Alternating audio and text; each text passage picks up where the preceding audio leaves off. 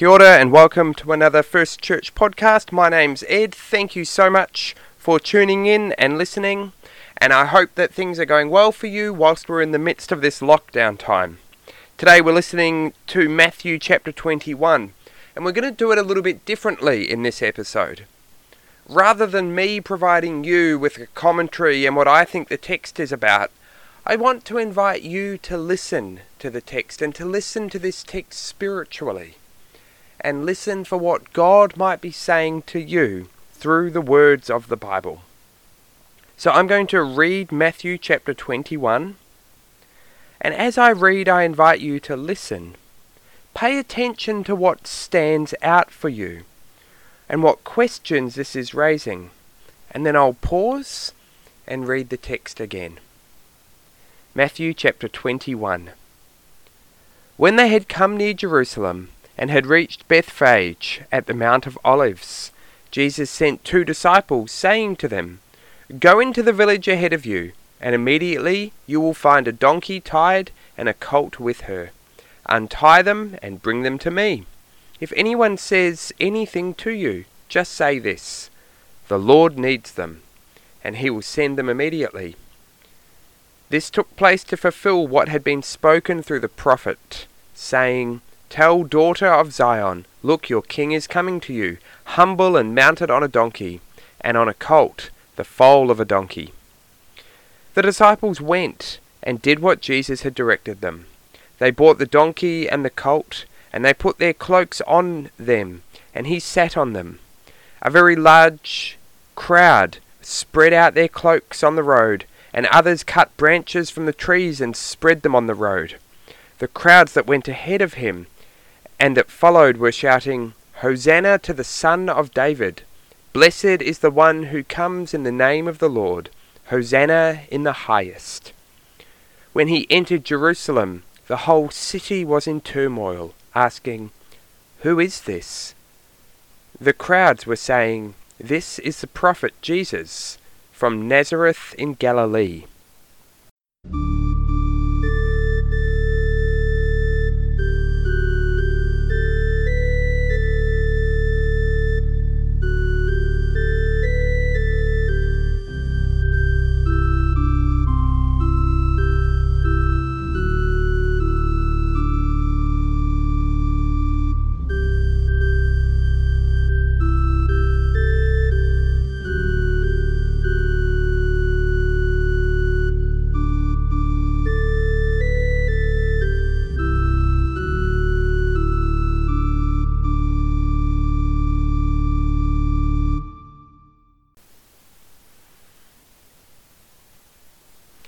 As I read the passage a second time, imagine that you are there as Jesus arrives in Jerusalem.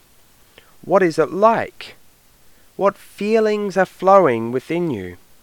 What's going on for you as you watch Jesus arriving and riding into the city in apparent triumph on the back of a donkey? Do you understand what's happening? Or are you like the crowds and feeling like you're full of questions. Let's listen to the passage again. When they had come near Jerusalem and they had reached Bethphage at the Mount of Olives, Jesus sent two disciples, saying to them, Go into the village ahead of you, and immediately you will find a donkey tied and a colt with her. Untie them and bring them to me. If anyone says anything to you, just say this The Lord needs them and he will send them immediately. This took place to fulfill what had been spoken through the prophet, saying, Tell the daughter of Zion, Look, your king is coming to you, humble and mounted on a donkey, and on a colt, the foal of a donkey.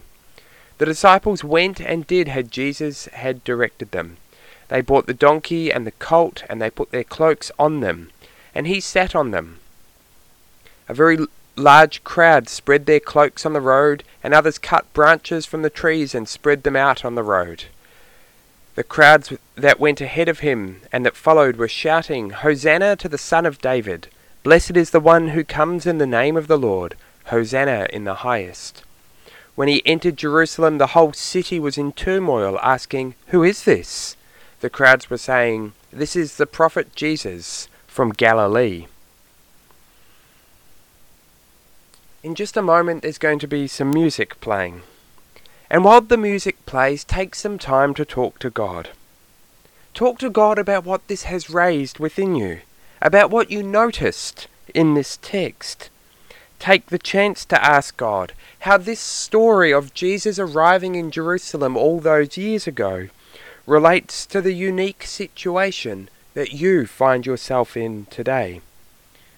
Ask God what Jesus' arrival in your life looks like.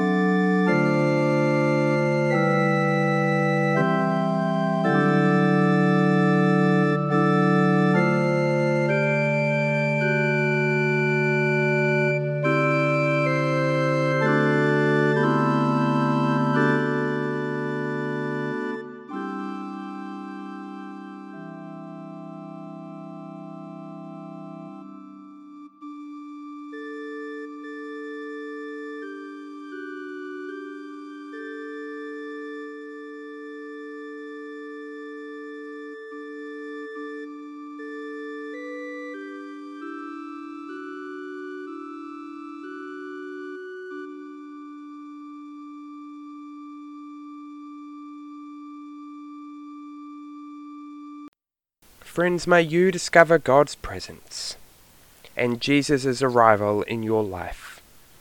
And with the eyes of your heart enlightened, may you know the hope to which God has called you and the riches of God's blessings for us in Jesus Christ our Lord. And may the grace of our Lord Jesus Christ, the love of God, and the fellowship of the Holy Spirit be with us all, now and for evermore. Amen.